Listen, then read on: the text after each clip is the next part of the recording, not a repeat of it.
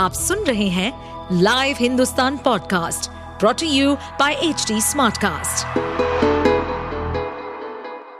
अब मुझे पता है दिल्ली जैसे शहर में जहाँ इतना पोल्यूशन है वहाँ हम लोग अपने आप को कैसे स्वस्थ रखें देखिए पॉल्यूशन तो ज़रूर है लेकिन हमें बात वही आ गई कि हमें किसी भी चीज़ से बचना है तो हमें अपने शरीर का इम्यून सिस्टम ज़रूर इंक्रीज करना है और आजकल जब से कोविड 19 हुआ तब से हम लोग मास्क का इस्तेमाल कर रहे हैं। तो एन नाइन्टी फाइव इस्तेमाल ना करके लेकिन जो नॉर्मल मास्क रहता है थ्री प्लाई मास्क अगर उसका हम इस्तेमाल करते हैं तो मैंने देखा है हम रूटीन में भी अभी अगर कोविड 19 की प्रॉब्लम नहीं भी हो फिर भी अगर हम लगा के जाते हैं हम अपने आप को सुरक्षित महसूस करते हैं। बिल्कुल क्योंकि बिल्कुल। बाहर की जो पॉल्यूटेंट्स हैं वो सीधे सीधे हमारे नाक में नहीं जाते हैं। और दूसरी बात यह है कि हमें रूटीन में नाक में जो नाक में हमारे हेयर फॉलिकल्स रहते हैं उनमें थोड़ा सा सरसों का तेल या बादाम रोगन।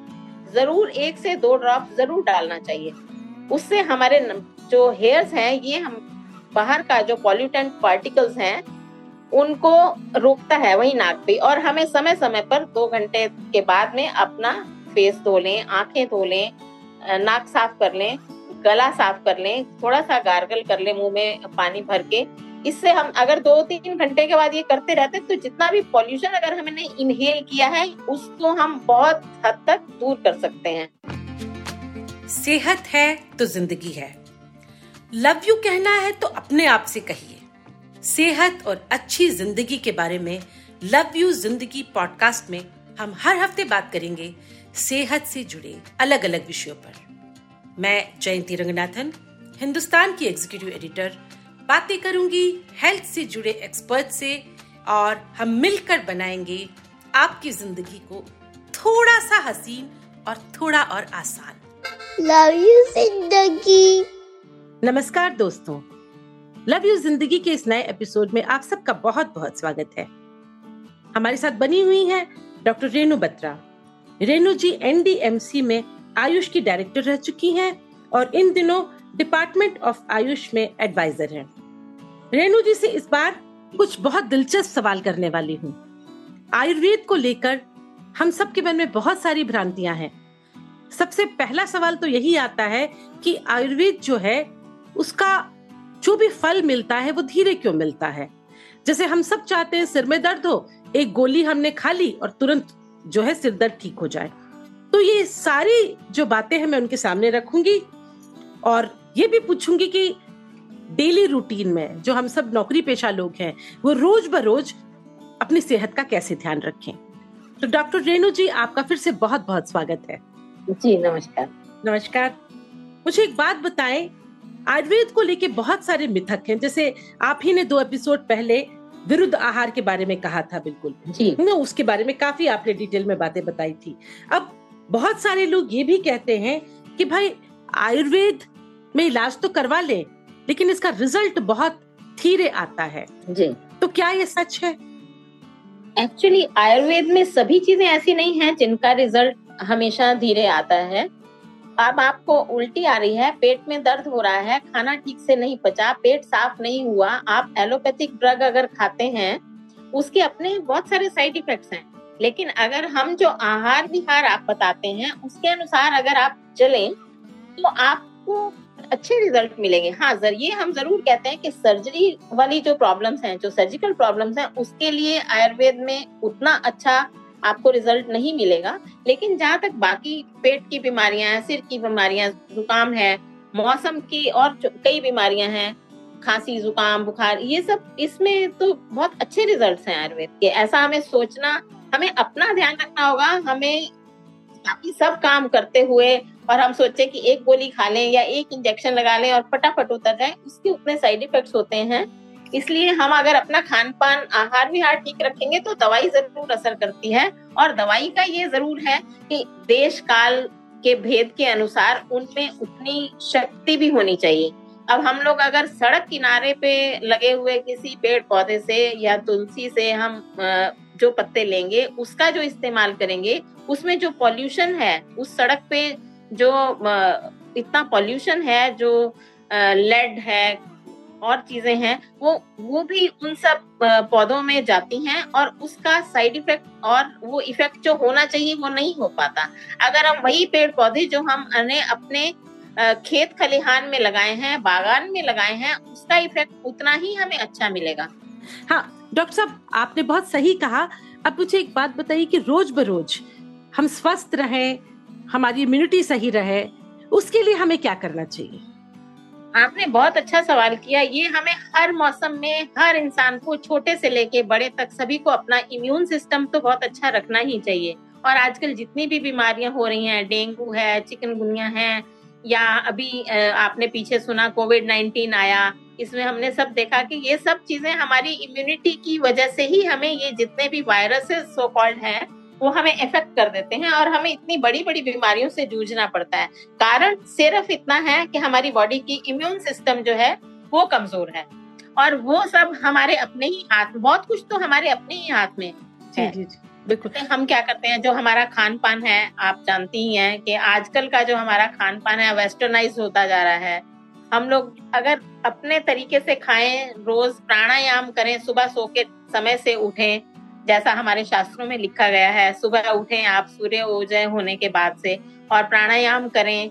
खुला करने के बाद हम अपनी, केवल प्राणायाम ही नहीं, जो बाकी आसन हैं, कम से कम 10-15 मिनट हम अपने उन आसन करें, जिससे कि हमारे शरीर के बाकी अंग जितने भी हैं, आप सिर से लेके पैर तक जितने भी अंग हैं, जो हमारे सूक्ष्म आसन है, उसमें सभी के लिए कुछ ना कुछ फ़ायदा है। जैसे आप अलग अलग आसन के बारे में जब जानेंगे तो आप जानेंगे कोई हम ताड़ासन कर रहे हैं तो पैर है, शीर्षासन कर रहे हैं तो सिर में ब्लड फ्लो अच्छा आ रहा है, कपाल भाती कर रहे हैं तो पेट के जितने अंग हैं, उन सब के ऊपर फ़ायदा होता है। जैसे गले के लिए उज्जाई है, भ्रामरी है, उससे हम अपने जितने भी थायराइड की प्रॉब्लम्स हैं, गले की प्रॉब्लम्स हैं, वो ठीक हो सकती हैं।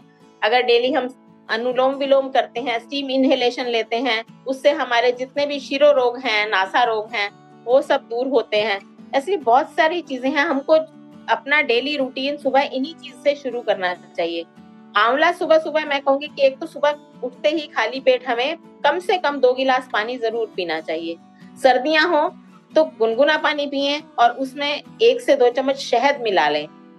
अगर शहद जो है वो पूर्व पाचित होता है, अगर हम लोग ज़्यादातर लोग बोलते हैं कि शहद नहीं लेना चाहिए, जिनको डायबिटीज़ है उन्हें शहद नहीं लेना चाहिए। लेकिन अगर प्योर शहद है तो वो पूर्व पाचित होता है, क्योंकि मक्खी के मुँह में वो ऑलरेडी डाइजेस्टेड शुगर होता है। उससे अगर अच्छा शहद है तो उससे किसी को डायबिटीज़ वाले को भी कोई प्रॉब्लम नहीं होगी। और शहद हमारा ब्लड ब्रेन बैरियर भी क्रॉस करता है तो हमारी बहुत सी बीमारियों को वो ठीक करता है।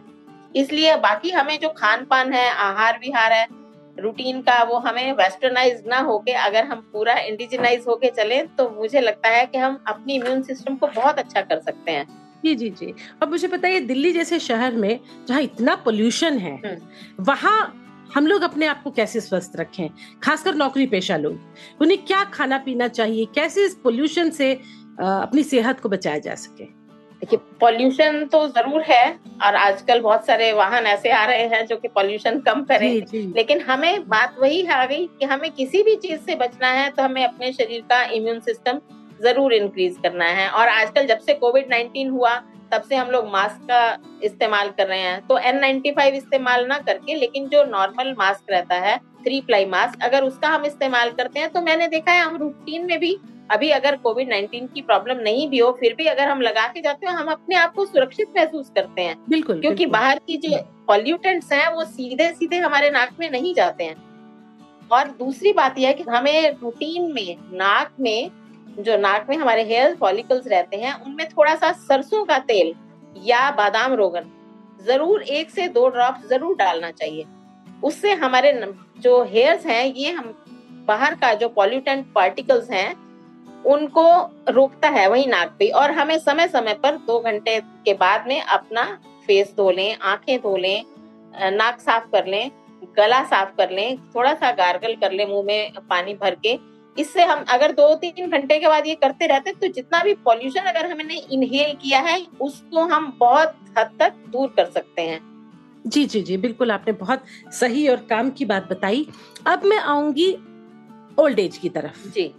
देखिए शरीर उम्र के साथ साथ घिसने लगता है बिल्कुल।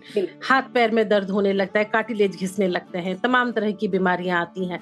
तो क्या आयुर्वेद में ओल्ड एज जो है उससे बचने के भी कोई उपाय है? कुछ आप सुझा सकती हैं कि क्या करें जिससे आराम से ये वक्त गुजर जाए?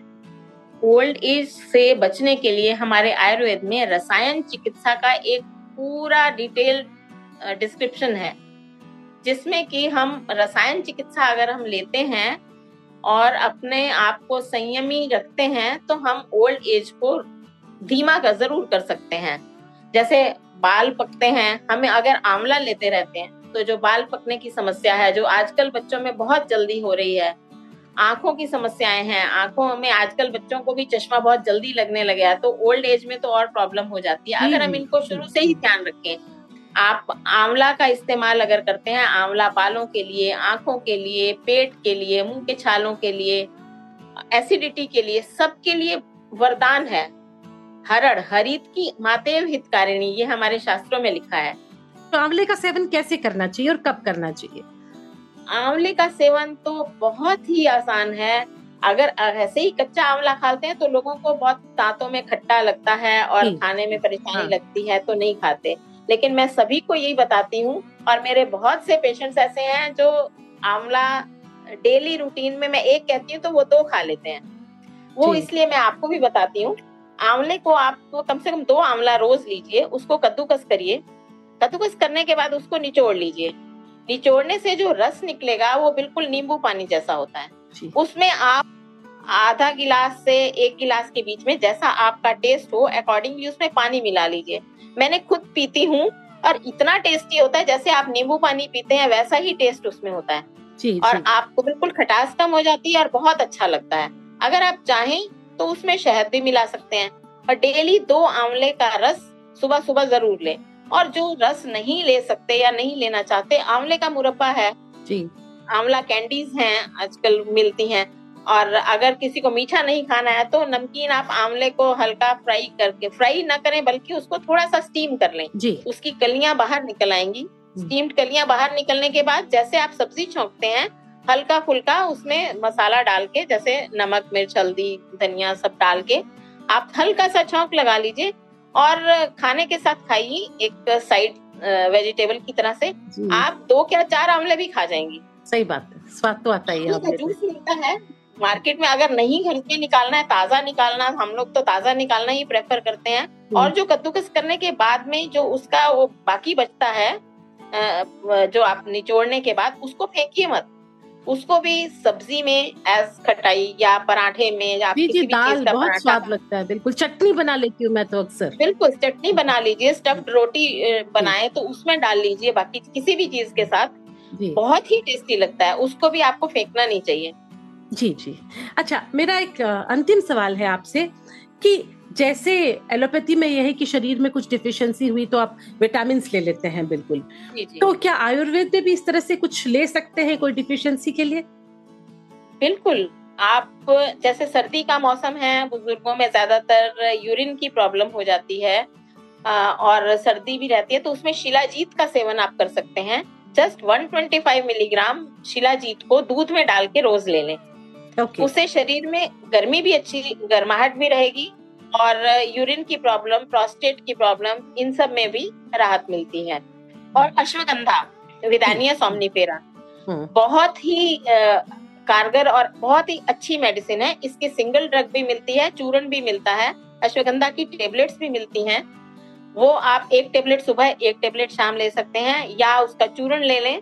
चूरन लेते हैं तो तीन से पाँच ग्राम का चूर्ण आप चाहे दूध में घोल के पी लीजिए दूध में उबाल के पी लीजिए। उसमें दूध में उबाल लीजिए तो उसमें मिश्री पीस के थोड़ी डाल लीजिए या पाँच मुनक्का डाल लीजिए।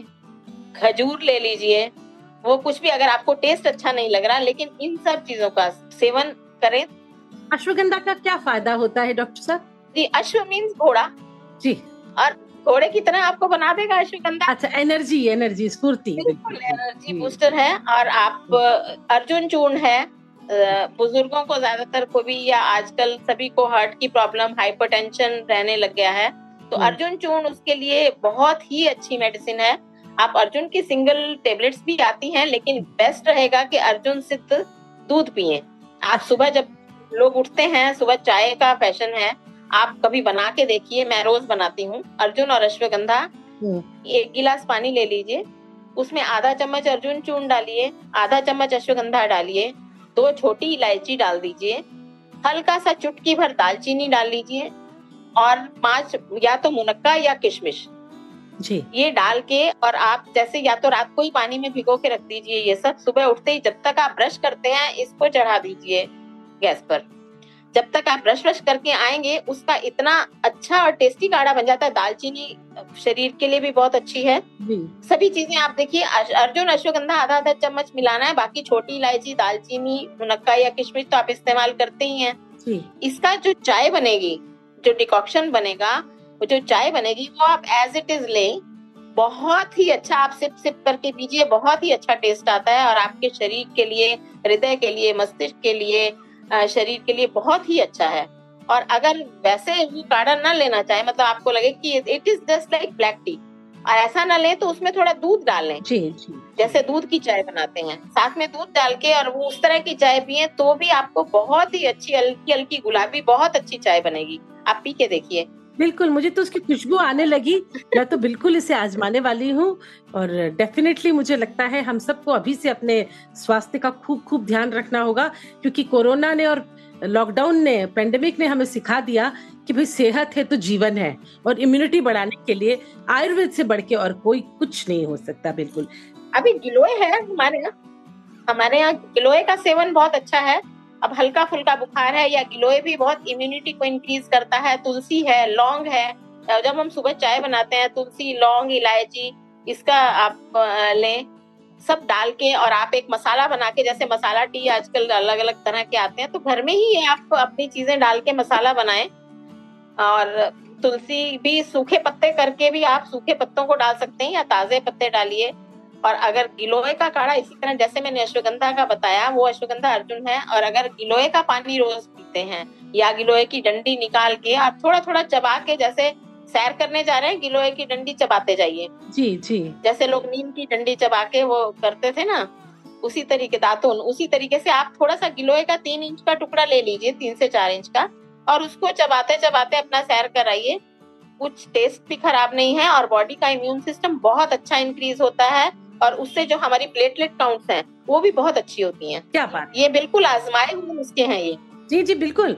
ये सब जो है गिलोय अश्वगंधा ये सब हमने तीन साल पहले सुना और मुझे लगता है हम सबके घर में अब पूरा स्टॉक होगा। मतलब मैंने भी अपने घर में गिलोय का जो है गमले में लगाया अब तो पूरा पेड़ बन गया है बिल्कुल। बिल्कुल हाँ बेल हो जाती है कहीं भी। और अगर इसको नीम के पेड़ के पास लगा दें तो और भी ज़्यादा अच्छा है स्किन के लिए भी बहुत अच्छा हो जाता है क्योंकि नीम चढ़ी गिलोय जो है, वो पुराने बुखार को भी अच्छा करती है स्किन डिजीजेस को भी अच्छा करती है बॉडी का इम्यून सिस्टम भी बहुत अच्छा करती है। डायबिटीज़ के लिए भी बहुत अच्छी है।